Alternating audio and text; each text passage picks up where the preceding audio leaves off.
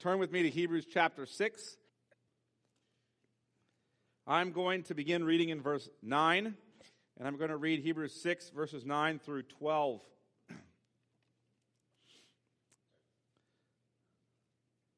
Though we speak in this way, yet in your case, beloved, we feel sure of better things, things that belong to salvation. For God is not unjust so as to overlook your work and the love that you have shown for his name in serving the saints, as you still do. And we desire each one of you to show the same earnestness to have the full assurance of hope until the end, so that you may not be sluggish, but imitators of those who through faith and patience inherit the promises. Let me pray. Father, we ask that you would bless this, your word, spoken by your Son through the Spirit as, as he carried holy men along, not only for the sake of the Hebrew church in the first century, but for our sake, for the sake of every church in every age, that we might be encouraged in Christ. We pray that we would understand what it is the apostle is doing here for the sake of the church, not only in warning them, but in comforting and assuring them. We pray this in Jesus' name. Amen. Well, our elders and deacons, as many of you know, hold to the London Baptist Confession of Faith. Um, in that confession, chapter 18 and paragraph 4, this also shows up in the Westminster Confession and the Savoy Declaration. It says this We confess this, that true believers, true believers may have the assurance of their salvation. Now, this is the way they spoke four centuries ago diverse ways shaken. In other words, you can have your assurance of salvation shaken in diverse ways, in a variety of ways, diminished and intermitted. What they're getting at is it is possible, it's possible to be a believer, a true believer, and have very little assurance of salvation. That's possible. Our assurance can be shaken. It can be shaken in a variety of ways, but some of the ways they list are things like committing some grievous sin. You commit a grievous sin, and your assurance of salvation is shaken. or it can be shaken while you're enduring difficult suffering. You're suffering in various ways and wonder does God really love me? Do I trust Him even now? However, our assurance is perhaps most often weakened by um, this phrase that they use negligence in preserving it. In other words, our assurance is most often weakened by our negligence to preserve our, our assurance. What I mean is that we fail to pursue growth in godliness, we become slothful in our zeal for holiness, and our love for God and for others grows cold. When this happens, our assurance of salvation can grow weak particularly when we are moving through a passage like this one that we've been working through the last several weeks in Hebrews chapter 6, particularly as we move through a passage like this with threatenings for false faith. You begin to think, well, if I'm being slothful in my pursuit of holiness, think of how the last few weeks might shake my assurance. In Hebrews 5 through uh, 5:11 through 6:3, the apostle calls on the church to be mature. He says you need to grow up. You need to cease being lazy. You need to strive to grow in godly maturity. And then in Hebrews 6, verses 4 through 8, the apostle threatens the false professors in the church. If you don't want to grow in maturity, perhaps you're a false professor. You're an apostate and you'll be damned. He makes it clear that there are people in the church who look like the real deal in many ways and may look like the real deal for some time. They profess faith, they're baptized, they're members of the body, they commune with the body, take the Lord's Supper, they serve, and they're even, according to Hebrews 6 4 through 5, gifted by the Holy Spirit. Yet, they're false professors. They have false faith. They're apostate. they're damned. Now, he differentiates these false professors from true believers by saying that true believers give evidence of faith by bearing good fruit, while false professors do not really bear good fruit. They may have big time gifts, but they don't bear fruits of godliness. Now, I pointed out last week that good works are necessary to our salvation. Did you hear that? I'm going to repeat it. If you want to hear a whole sermon on it, listen to last week's. Good works are necessary salvation. If we're united to Christ by the Spirit and through faith, then we will bear good fruit.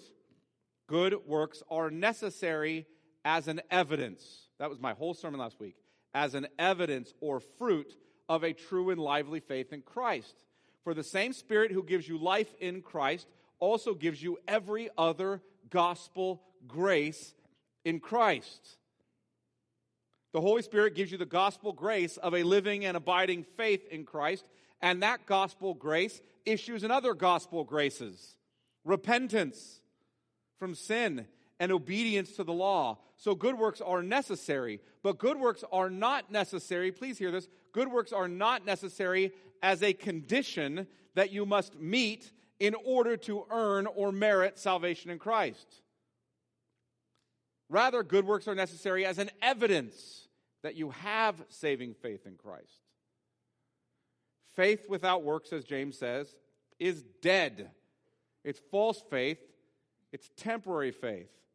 Living faith, however, necessarily bears good fruit. It is faith that is followed by repentance. It is faith that is followed by good works. It is faith that, as Paul says in Galatians 5, works through love.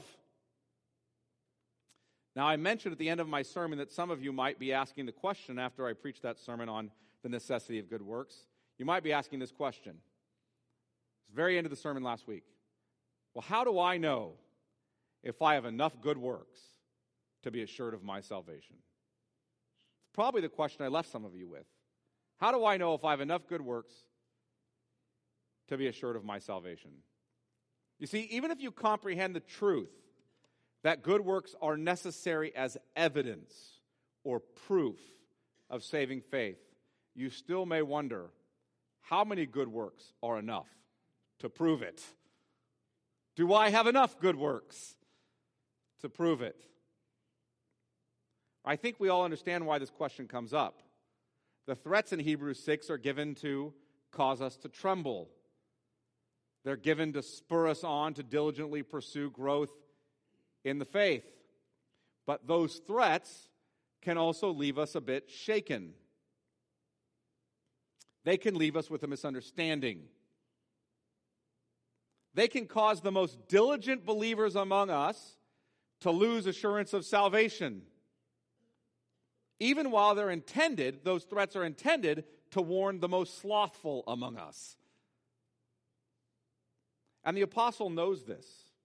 He knows this. He knows as he writes this, and really we think Hebrews is likely a sermon that's in written form. But as he preaches this, if you will, he knows that there may be a misunderstanding, that the most diligent believers in the faith might be the ones who are feeling threatened as to their assurance of salvation, while the most slothful people in the faith are feeling just fine. So, as a good pastor, he does not stop with his threats. He moves on to assurance. He wants to assure them. So, my desire this morning is to bring the same kind of assurance to you. As we look at this text, I want to take it in three parts. First, I want to talk about the apostles' assurance of the church in verse 9. So, his assurance of the church in verse 9. Second, I want to talk about the ground of the apostles' assurance of the church in verse 10. So, he assures them in verse 9, then he gives a ground for it in verse 10, and third, I want to talk about the apostles' encouragement for the church's growth and assurance in verses 11 and 12. So he assures them, he grounds, he tells them what the ground of his assurance is, and then he says, I want you to be encouraged to grow in assurance. So that's what we're coming after. Now remember, as we do this, the apostle is a pastor of people.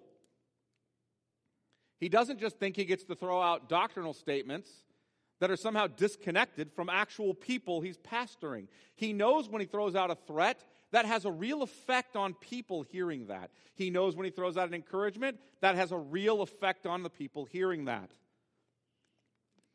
And as he gives this exhortation of the Hebrews, he has pastoral concerns in mind. And Christ, please hear this Christ as the chief shepherd. As the chief shepherd has given this word by his Spirit because he also has pastoral concerns in mind. Christ has pastoral concerns for his church in every age. So keep that in mind as we look at this. You're really hearing the heart of a pastor here and wanting to assure a congregation he's just warned. So, the, the first point, the apostles' assurance of the church. Look at verse 9. Though we speak in this way, yet in your case, beloved, we feel sure of better things, things that belong to salvation. In other words, though we speak in this way, what's he referring to when he says that phrase, though we speak in this way? He's referring to speaking to them by way of threats or warnings. He's just threatened them, he's just warned them. And now he says, though we speak in this way, though we speak with these threats and these warnings, Listen, though we speak in this way, now notice the contrast is coming, yet in your case, though we speak in this way of threatening the apostates in the church, yet in your case, he's distancing them from the, his own threats. He's just giving them warnings as a church. And now, after giving them warnings about apostasy, he turns around and says, Now let me distance you from those warnings. Though I spoke in a threatening manner about false professors in the church, I'm about to say something different to you. And who is the you? Notice that. Though we speak in this way, yet in your case, beloved. Who's the you? In your case, beloved. This speaks both to God's love for them. These are those who are loved by God, evidenced in the giving supremely evidenced in the giving of his son for them. Though in your case, beloved, these are people also loved by the apostle. When he calls them beloved, don't just hear God's love for them, though you ought to hear that. God loves them. But you're also hearing his love for them. They're beloved not only to the Lord, they're beloved to this pastor. He loves them as well. God loves his church, and the apostle loves the church too. They are those loved by God and by the apostle. As a pastor, he wants them to know that he loves them. I've just given you a strong threat. Now, I want you to understand I love you. I have the utmost affection for you.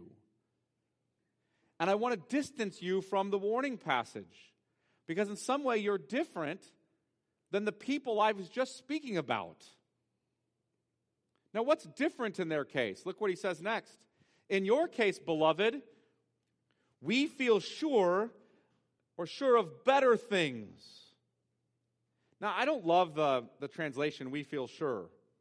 Um, I, I, think it weakens what he's saying when the ESV translates it, we feel sure of better things. Um, he's saying something more like, uh, in the Greek, we're persuaded of. We are confident of better things. Like, it really doesn't matter if I feel sure about you. It matters if I'm if I am sure about you, if I am confident about you. You may there may be a particular day when I don't feel particularly sure about you, right? You guys have those relationships with others, right? The question is, are you persuaded? Are you confident? And what he's getting at is I have an, a, a knowledge of you. I have a certainty about you that's more objective than a mere feeling. He knows the church. He walks among the church. He's aware of them. He knows them in such a way that he can fruitfully and faithfully call them to task for sluggishness in their Bible study, for laziness in meditation and prayer, for a kind of slothfulness about being resolved to be mature in Christ. He can call them to task for that. He knows them well enough to bring to bear the threats of apostasy to the community of the church in general. He also knows them well enough to say, But in your case, beloved, I'm persuaded of better things concerning you. Now, this is not the same kind of absolute certainty we have of the truth of his word. Like, I'm absolutely true, absolutely sure that Hebrews is God's word and is true in all that it asserts. It's not that kind of absolute certainty. It's like saying, um, I'm certain about you, but obviously, at the end of the day, I don't know your heart, only God does. But everything I see, everything I experience from you, gives me a, a relative kind of certainty about you.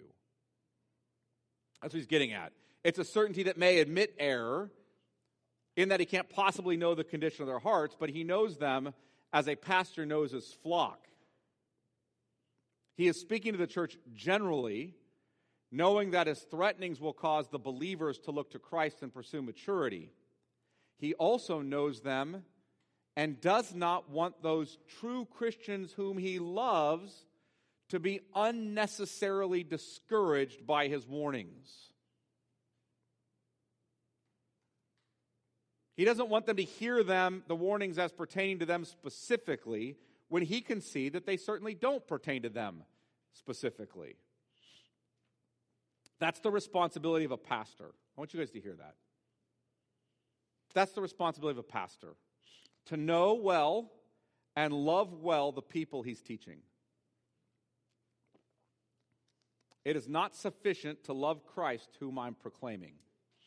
I must love his church, to whom I am proclaiming him. And to do so, I must know the church I pastor, so that I have the wisdom to know when to warn you and when to comfort you, when to command you and when to bring you the promises of the gospel. That's why we're committed at Sovereign Grace to covenant membership. That's why we're committed to Sunday morning and evening worship. That's why we're committed to grace group. That's why we're committed to regular pastoral visitation. The elders want to know you, they want to shepherd you well. This is our charge and our calling. Please hear this. It is not the pastor's charge to spend all week in his study and come out with some great product of doctrine and exposition that has no actual connection to sheep with whom he's walking during that same week. He's like one beating in the air, boxing in the air. His doctrine is generally applicable to no one and everyone at the same time. It's like he's preaching for a radio audience rather than actual people he's caring for. That's not the job of the pastor.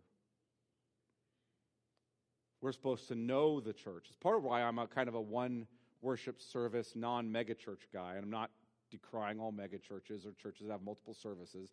Please don't misunderstand me.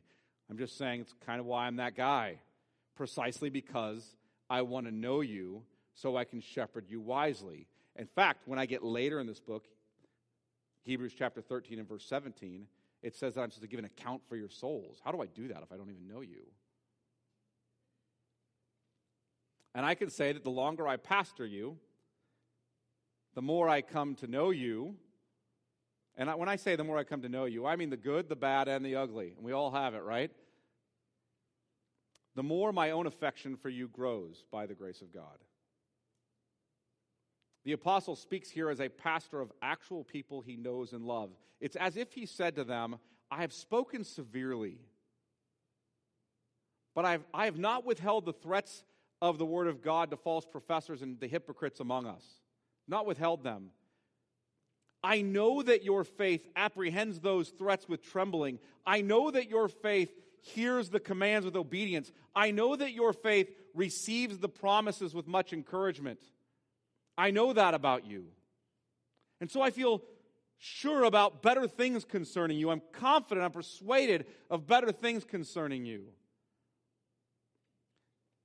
Like the apostle, I want you to receive the word of God as it is. And like the apostle, I do not want you to hear the threatenings as me saying that I suspect this is true about most of you. I really do not. I am confident of better things concerning you as well. I can tell you on behalf of the elders, we are confident of better things concerning you, things that pertain to salvation. Look what he says I am confident of better things concerning you, things that belong to salvation. Now, his contrast of better, what's the better things being contrasted with? His contrast is what he's been saying in verses 4 and 5. If you look there, for it is impossible in the case of those who've once been enlightened, who have tasted the heavenly gift and have shared in the Holy Spirit, have tasted the goodness of the Word of God and the power of the age to come, and then have fallen away to restore them again to repentance. He's saying that I'm sure of better things concerning you. You look, you can have those five things. Enlightenment, enlightenment, right? Tasting the heavenly gift, sharing in the Holy Spirit, tasting the good work, goodness of the Word of God and the powers of the age to come. But those are not things belonging to salvation. They're good things, but let me tell you about even better things that I'm confident with regard to you. You have the better things, better in the sense of saving things. His point is that the external new covenant blessings you received in church membership and baptism and the gifts of the Spirit are all good things, but they're even better things. Better in the sense of saving things. These saving things are the internal blessings of those who have saving faith. He's certain the church is largely filled with those who have saving faith. Now, notice this. While he knows that many of them have saving faith, yet he also knows that some of them do not experience assurance of salvation. I know that most of you have saving faith. But I also know that some of you do not experience assurance of your salvation. Thus, he goes about the pastoral work of assuring them. Please hear this, because uh, I think people get confused about this. Assurance of salvation is not necessary for saving faith. You can have saving faith and not have assurance. If it was necessary for sh- saving faith, then you are justified by the assurance of your salvation alone and not by faith in Christ alone. If assurance is a gospel grace, it is a gospel grace, but at times it's lacking in those who have the gospel, those who believe. If we have weak faith, listen, if we have weak faith, we tend to, we tend to lack assurance. If we have strong faith, we tend to grow in assurance. But the warning in Hebrews 6, please hear this. The warning in Hebrews 6 is not pitting weak faith against strong faith. The warning in Hebrews 6 is pitting false, dead, unrepentant, fruitless faith against true, living, repentant, fruit bearing faith. That's what the warning's contrasting. Listen to how we put it in, in the Second London Confession, 14, chapter 14, paragraph 3. This faith, or saving faith, although it be in different stages and may be weak or strong, yet it is in the least degree of it different in the kind or nature of it, as is all other saving grace, from the faith and common grace of temporary believers. And therefore, though it may be many times assailed and weakened, Yet it gets the victory, growing up in many to the attainment of a full assurance through Christ, who is both the author and finisher of our faith. See, your faith may be weak, but just because your faith is weak does not mean that Christ is any less mighty to save. Christ's righteousness to, and power to save does not hinge upon the relative strength of your faith. Faith apprehends that Christ alone saves, and faith looks to him. Faith does not look to itself. Am I strong or weak? Faith looks to the one who is mighty to save. But upon what ground does the apostle have confidence in this church? See, he has confidence in the Hebrew church that they have saving faith, but upon what ground does he base that confidence? And that leads to our second point the ground of the apostles' assurance for the church. Look at Hebrews chapter 6 and verse 10. He feels sure of better things. Why? Verse 10. For God is not unjust so as to overlook your work and the love you have shown for his name in serving the saints. as you still do. He gives a twofold ground for his confidence in them. Twofold ground for his confidence in them. The first ground is God's justice or righteousness. An- another way of saying God's faithfulness toward those whom he saved. And the second ground is, is the church's fruitfulness. I'm going to ground my confidence in you in God's righteousness, particularly with respect to his faithfulness toward those whom he saved. And I'm going to ground my confidence in you in your fruitfulness. So I want to start with the church's fruitfulness, that second ground, if you will, the church's fruitfulness. Look, look at what he says again in verse 10 For God is not so unjust, so as, or is not unjust so as to overlook, now notice, your work and the love that you have shown for his name in serving the saints as you still do. Please note that the apostle is confident that they are believers because of the fruit that he sees. Is that not what Jesus says? You'll know them by their fruit? He's confident because of the fruit that he sees. What is the good fruit? He lists it there. Your work. That's the first thing he says. And the love that you have shown for his name in serving the saints. In they love God, and that's demonstrated in their love for the saints or the church. Now, notice the last phrase as you still do. See, what he's saying is, I see present and ongoing fruit. I see good works that accord with saving faith. I see your love for the Lord in your love for and service of the saints. And I see that you're still doing this even now. They're still doing these works. Notice that phrase? As you still as you still do. This isn't some past profession of faith that gives him confidence. It's not some altar call or baptism or praying some prayer or some past service to the church that he's looking back upon. He's saying, I see your good works that you're doing right now. The root of which is faith alone in Christ alone. Your faith is persevering, it's, it's continuing. It wasn't a temporary profession of faith in the past. It is true, enduring, fruit bearing faith and continues even in the present moment. I see you loving Christ and His church even now. Listen, folks, I've prayed a prayer and walked an aisle when I was 11 years old. That is no definite basis for the assurance of salvation. I was baptized when I was 16 years old. That is no basis, definite basis for assurance of salvation. I really became serious about Christ, you know, maybe rededicated, I'm not sure, whatever we want to call it, on October 5th, 1991. That is no definite basis for the assurance of salvation. I became a church member at 22 years old. No definite basis for the assurance of salvation. I went to seminary. I graduated from seminary. And I spent the last 19 years as a faithful preacher of the word. No definite basis for the assurance of salvation. See, I can put on a show for a long time, deceiving even myself.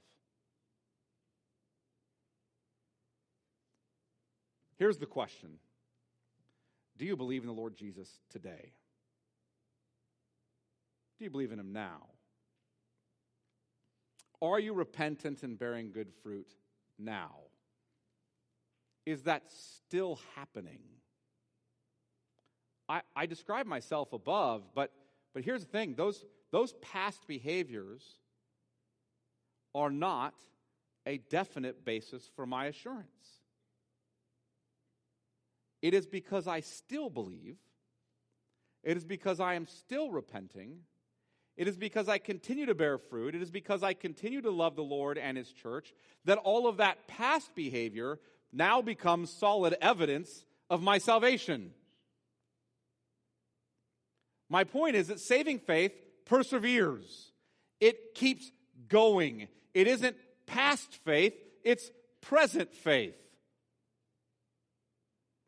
Pinning down the date of your spiritual birthday, I don't even know what that means. I'm not sure if I have one. Apparently, we all do. I hear it all the time. This is my spiritual birthday. Pinning that da- down that date is not even as close to as important as answering the question Do you believe today? And faith that perseveres bears good fruit. Thus, ongoing good works do contribute to assurance of salvation. They do. He speaks of their good works here in, in two ways. He speaks of the general good work, and specifically, he speaks of the love you've shown in his name for serving all the saints. So, the general good work is the work that the Lord has begun in them, and that the Lord will bring to completion. Philippians 1 6. He who began a good work in you will bring it to completion. That's speaking of generally the entirety of the good work that's begun in them, from new birth to believing to repentance of sin to the doing good works or bearing good fruit in keeping with repentance. It's a way of speaking of the whole saving work the Lord has done and is doing in them. But if this is all the result of God's work in them, then why does he call it their work? John Gill actually comments helpfully. He says, This might be called their work, not because it's worked by them, or he uses the language wrought by them, but because it was wrought in them. And the grace that came along with it was exercised by them. Hear that? It's called your work, your good work, because not you worked it yourself, but God worked it in you, and then you have exercised the grace that He's worked in you. Now, the apostle points out a specific example of the work of the Lord in them. He points out their love for the Lord. That's shown in their love for the saints. Now, the saints is not a reference to the NFL team, and the saints is not a reference to some folks throughout history that, um, that reached some kind of level of excessive righteousness that, that we now call them saints and we, we canonize them in some way. The saints is a reference to the church, to Christians, to believers. And he's saying this, this love comes from God as well. See, God's love in Christ is the fountain from which your love for God and his church springs. When man fell into sin at the fall, it was the promise in Genesis 3:15 that showed forth the love of God to wicked creatures. Owen argues that if it had not been for the promise announced in Genesis 3:15, the love of God in man would have been fully extinguished. We wouldn't even known what love is, right? We would have forever been singing, I want to know what love is, right? And we wouldn't know. Sorry, I had to go there. but we wouldn't know, right? But God promises us, shows us love in the gospel promise, and progressively unfolds that until it's fully manifested in the coming of his Son, our Lord Jesus Christ. It is not just that God has love for sinners, it's that God is love. And his love toward us is incomprehensible. It's beyond the ability of our to wrap our minds around. And his love for us is ineffable. It's beyond our ability even put proper words to. His love is shown in the giving of his beloved Son as a propitiation, a wrath satisfier for us. And God's love is poured into our hearts or shed abroad in our hearts by the Holy Spirit, Romans 5 8. So that if anyone is in Christ, he is a new creation. As the Holy Spirit unites us to Christ through faith, he's given us a new birth. And he's taken our wicked hearts, which are curved in upon themselves, and he has bent them out toward God and toward others. He is daily transforming us to be more like Christ. We're united to Christ, the true vine, and thus we bear the good fruit of love. Look at John chapter 15. Keep your hand in Hebrews 6 and look at John chapter 15. I addressed this passage last week about Christ being the true vine, the Father being the vine dresser, and our, us being the fruit bearing branches. I stopped at verse 7. I want to pick up at verse 8, though. If we're united to the true vine through faith, we're bearing good fruit. Now let's look at what that is. John 15, verse 8. By this my Father is glorified that you bear much fruit and so prove to be my disciples. Now, notice the definition as the Father has loved me, so have I loved you. We could spend a whole sermon just on that phrase. Abide in my love. If you keep my commandments, you will abide in my love, just as I have kept my Father's commandment and abide in his love. These things I have spoken to you, that my joy may be in you, and that your joy may be full. This is my commandment. You ready? That you love one another as I have loved you. Greater love has no one than this, that someone laid down his life for his friends. See, this is how the apostle knows these are true believers because of their love for the brothers. Look back at John chapter 13. John chapter 13 and verse 34. A new commandment I give to you, that you love one another, just as I have loved you, you also are to love one another. Now, notice, by this, all people will know that you're my disciples, if you have love for one another. So, and that's the question why is the apostle confident about their salvation, about the fact they have things that, better things that are pertaining to salvation? He's confident because of their love for one another. That's what he says. Jesus told me to look for that, and I see it in you. This is the central evidence God gives, precisely because it is by loving others that we are children who are imitators of our Father. It is precisely in loving others that we're walking in love as Christ loved us and gave himself up for us. Ephesians 5 1 and 2. Look at 1 John. Turn to 1 John chapter 3. 1 John chapter 3.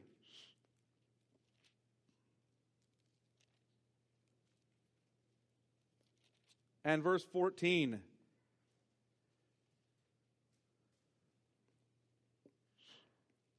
We know that we've passed out of death into life. Man, I want to know that. Have I passed out of death into life? I want to know that. You want to have assurance of salvation? Here's a text. How can you know? We know we've passed out of death into life because we love the brothers. That's the church. Whoever does not love abides in death. Friends, this is precisely why it is categorically impossible to say, I love Jesus, but I hate his church. It's a categorical impossibility. If you hate the church, then the love of God is not in you. Period. Further, if you do not love the church, then the love of God is not in you. 1 John chapter 4 verse 7. 1 John chapter 4 verse 7. Beloved, let us love one another. For love is from God, and whoever loves has been born of God and knows God. Anyone who does not love does not know God because God is love. In this, the love of God was made manifest among us, that God sent his only Son into the world so that we might live through him. In this is love, not that we have loved God, but that he loved us and sent his Son to be the propitiation for our sins. Beloved, if God so loved us, we also ought to love one another. See, please hear this. Love for Christ's church is not just an internal affection, though it is an internal affection. It shows up in your service to Christ's church and your works. If you love Christ's church, then you want to be with them. You want to serve them. You want to lay down your life for them. So, why is the apostle convinced of better things concerning them? Things that belong to salvation? Because he sees their work and their love for God and his church in their service to the saints. He sees that in them. Now, now, I want you to note this. In Hebrews chapter 6, look back there, verses 4 and 5. False believers are said to have the operations of the Holy Spirit. Hebrews chapter 6, verse 4 and 5. All of these things, being enlightened means the lights have been turned on in some way that you see the truth. Tasting the heavenly gift, right, seems to be a tasting of the Holy Spirit. shared in the Holy Spirit or partakers of in the Holy Spirit. That's the central term of these five, or the middle term of these five descriptions, which are centering everything there. You, in some way, have partaken of the Holy Spirit, tasted the goodness of the Word of God, like you like preaching and the powers of the age to come. In some way, you've probably seen and or participated in miracles and or spiritual gifts. In other words, a person can partake in the operations of the Holy Spirit what we might call the spiritual gifts. They can love preaching, they can be a part of the church, they can like the Word of God, and yet be apostate, unbelievers. They're really gifted by the Holy Spirit, and yet they are unbelievers or false professors. Listen, folks, it does not matter, and here's what I want to get it does not matter how gifted you are, how much you say you serve the church, if you do not love the saints. It doesn't matter. God can gift you and work through you as an unbeliever. Did you know that? I think we wonder about that. Can God gift, can the Holy Spirit gift unbelievers? Yes. Look, the Holy Spirit can do whatever He wants. He's God. Keep that in mind first. Second, He gifted a donkey to speak. I'm pretty sure he can gift an unbeliever. And further, the exercise of your spiritual gifts in the church can be wholly self serving. You can want to exercise spiritual gifts in the church because it serves you and makes you look a particular way. We live in an era when the church judges a man in ministry by his gifts rather than by his godliness and his love for the church. The question is, is that, oh, that guy's a good communicator. He's a gifted brother. No one's bothering to ask, is he godly? Does he love Christ's church? The question is not how gifted you are. The question is whether the love of God is in you. That's the question. How do I know that? Paul flat says it. Look at 1 Corinthians chapter 13. 1 Corinthians chapter 13. In 1 Corinthians 12, he's dealing with the spiritual gifts in the church and the way they're abusing and misunderstanding them.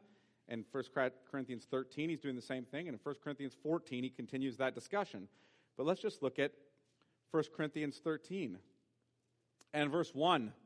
Speaking of being really gifted,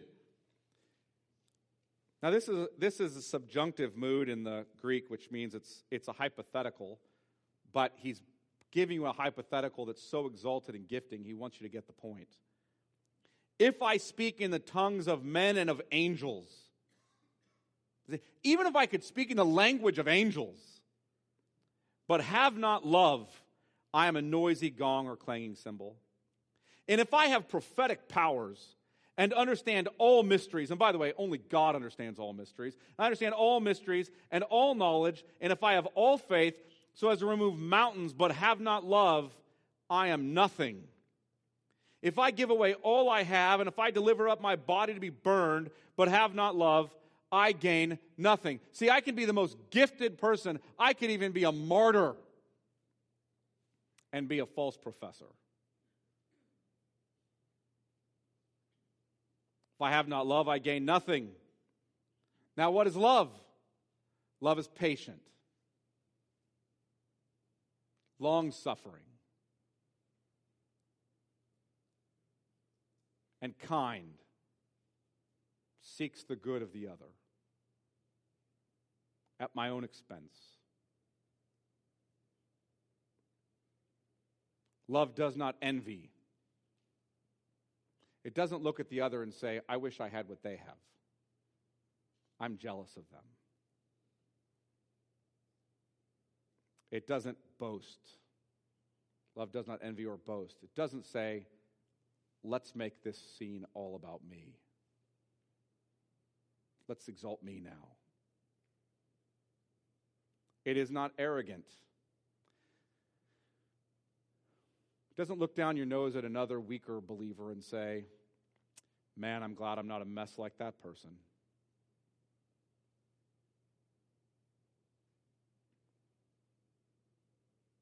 Or rude. It does not insist on its own way. It is not irritable or resentful. By the way, irritable and resentful is the idea of it's list making. Like, love does not make lists of ways people have offended you. Love is not easily offended, in other words. If you're an easily offended person, that means you're not a particularly loving person. It means you're a particularly prideful person. It is not rejoice, verse 6. It does not rejoice at wrongdoing. In other words, I don't see another fall and stumble and think, serves them right. I knew it was coming for them. But rejoices with the truth. Love bears all things. That's the word for cover, by the way. It covers all things. Like in the Proverbs, love covers a matter, but hatred repeats it. Love covers a matter, but repeating a matter separates close friends. In other words, someone sins, you don't keep talking about it. You keep talking about it, you're not loving them. I'm talking about a repentant person. You cover it. You, you know what this is like, particularly if you're a spouse or a parent and your spouse or your child commits some kind of grievous sin. You pretty much don't talk about it to people because you don't want to shame or embarrass them. Right? That's what love does.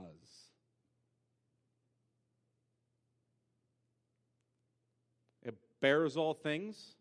Love believes all things and hopes all things. Is that what you do for the other believers in the church when you see them in sin? See them weak in faith? You see them stumbling? Do you cover it, believe all things, and hope all things, and endure all things? Love never ends.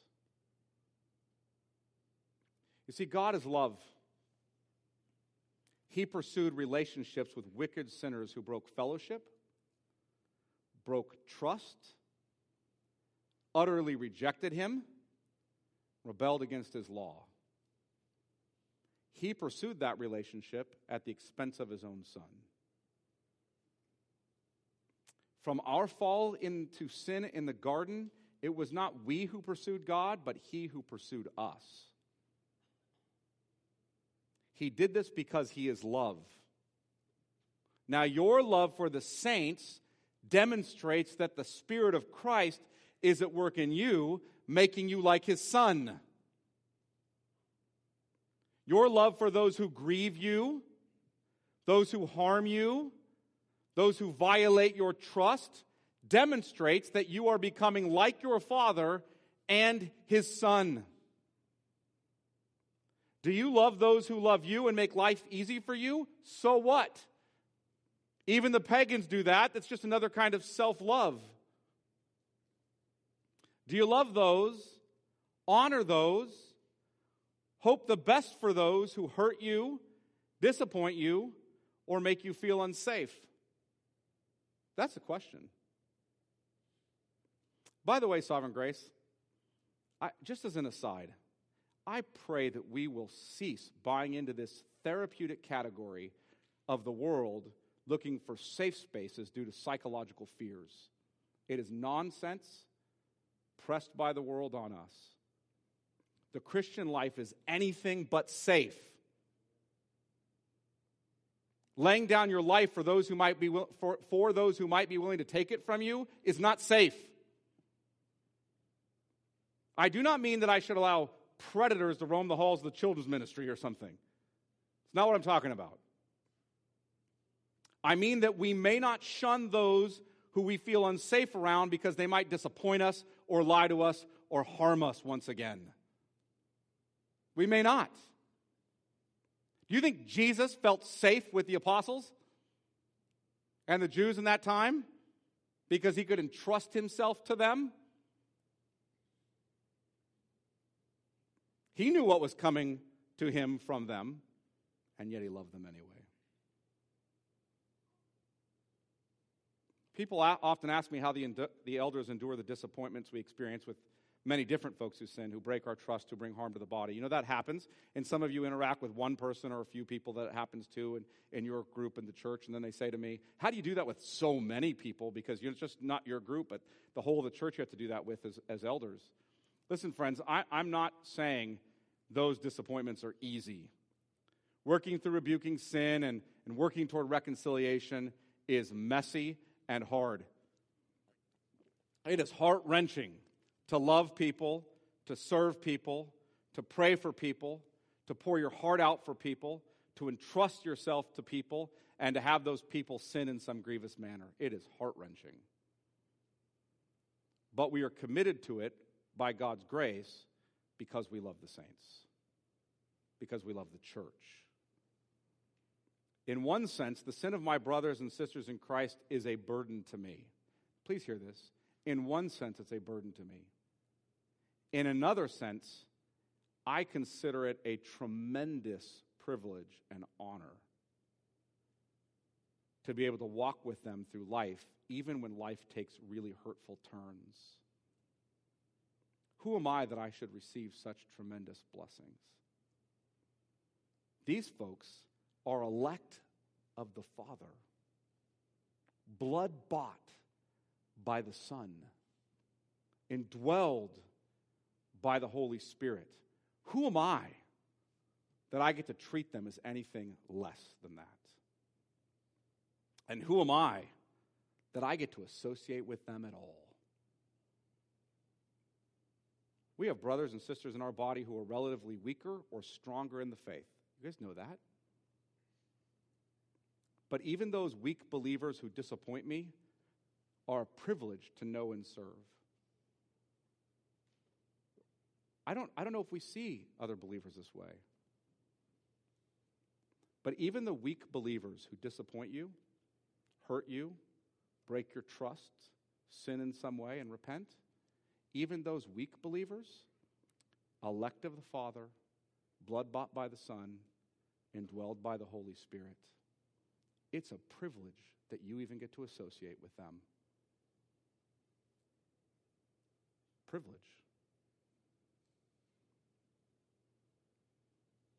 I'm not saying that walking through life with comprehensive fallen, comprehensively fallen Christians is simple or easy.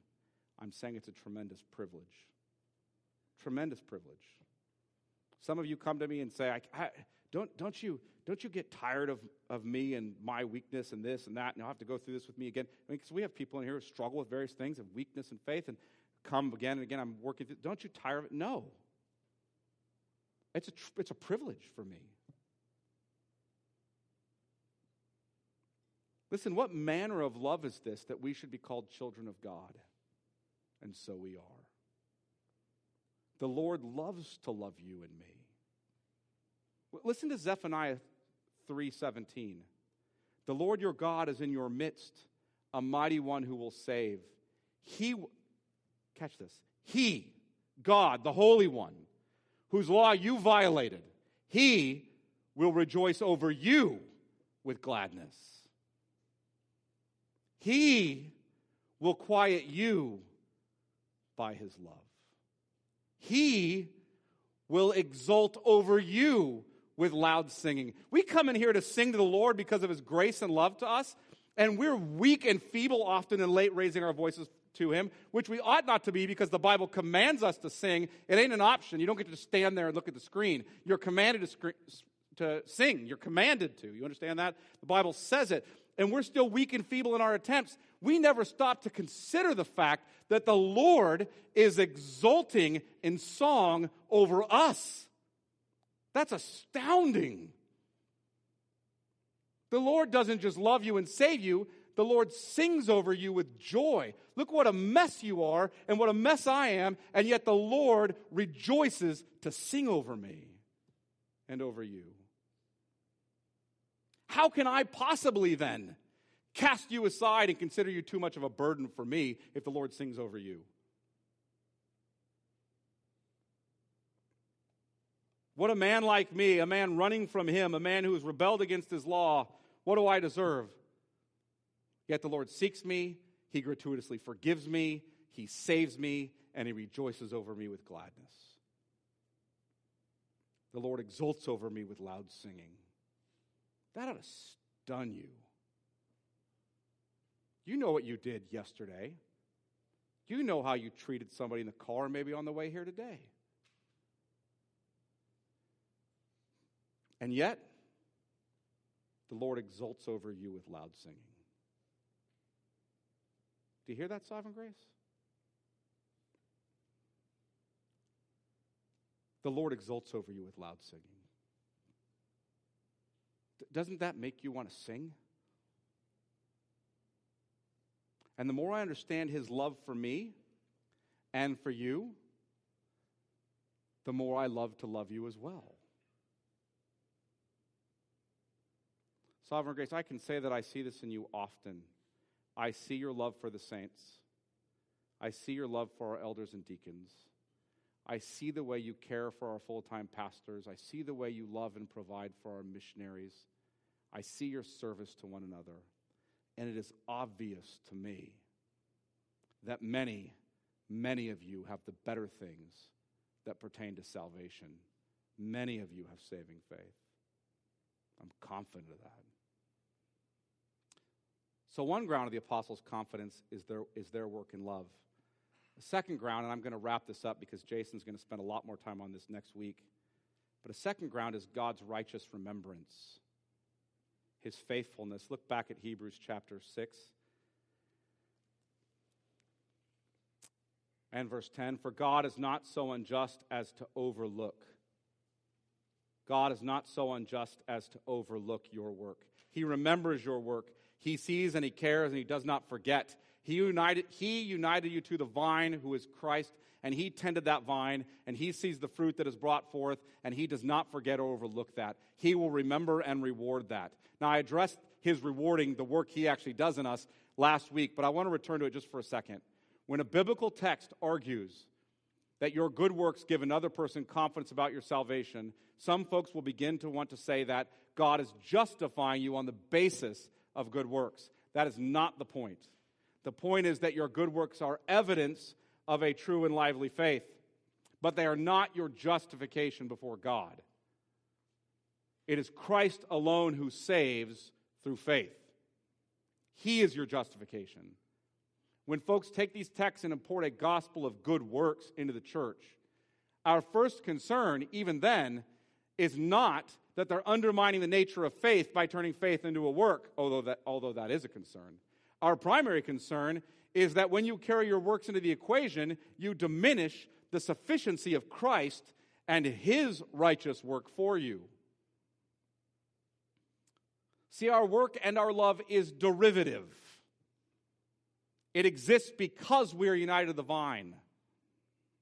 Thus, our assurance is not ultimately in our works, our assurance is not ultimately in our love, our assurance is ultimately in His love and kindness.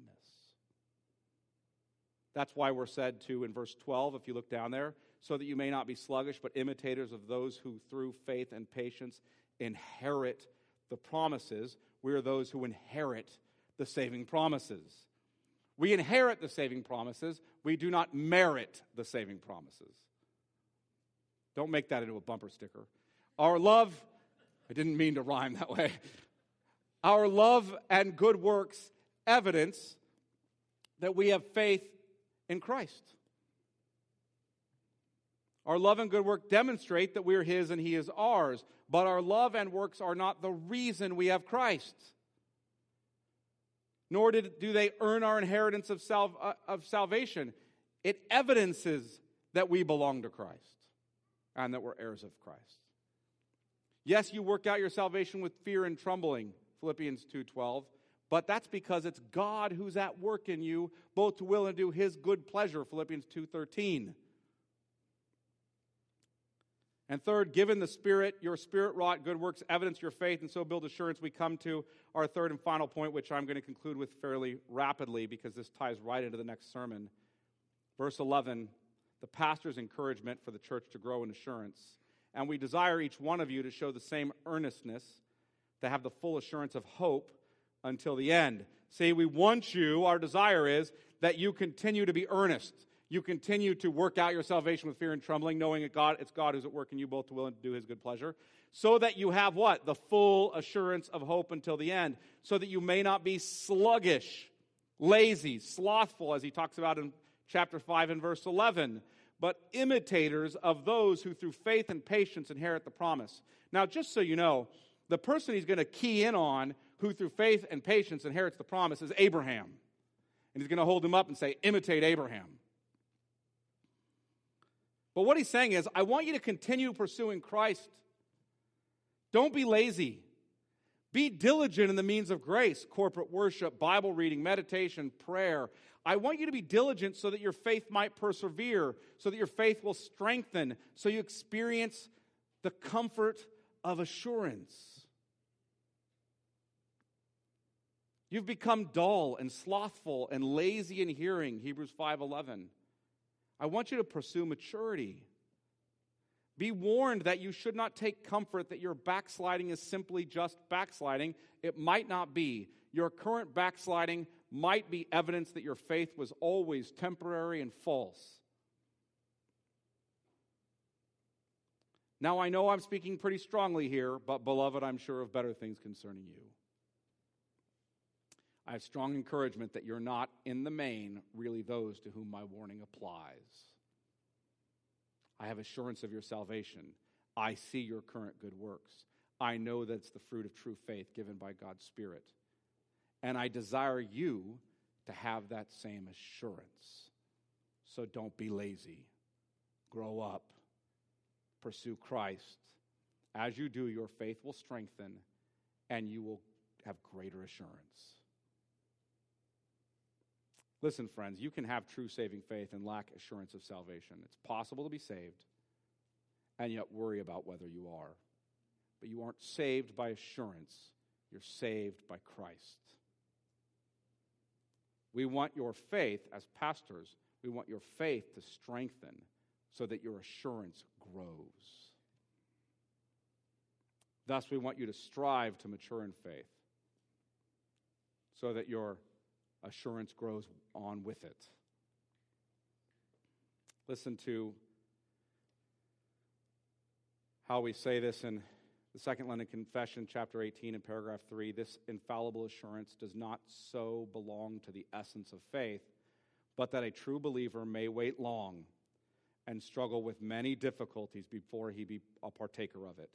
Yet, being enabled by the Spirit, to know the things which are freely given him of God, he may, without extraordinary revelation, in the right use of means, being in the Word, being in prayer, gathering the corporate worship service, etc., attain thereunto.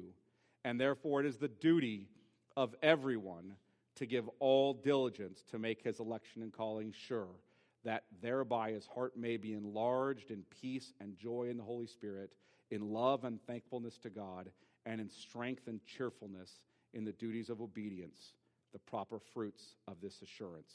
So far is it from inclining men to looseness.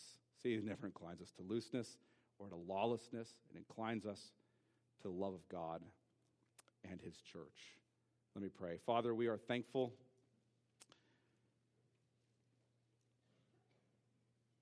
We're thankful for the love which you've shown us in your Son. We're thankful that you've worked in us in so many ways that we do not deserve, that you continue to love us, and thankful that you've given us by your Spirit faith that perseveres, that repents, that works in love. We pray that you would strengthen our faith and our assurance with it, that we would look evermore to your Son, that we would grow in assurance as we diligently pursue the means of grace you've given us, that you would be honored. Pray that you would grow in us more and more likeness to your Son so that we love as he loves.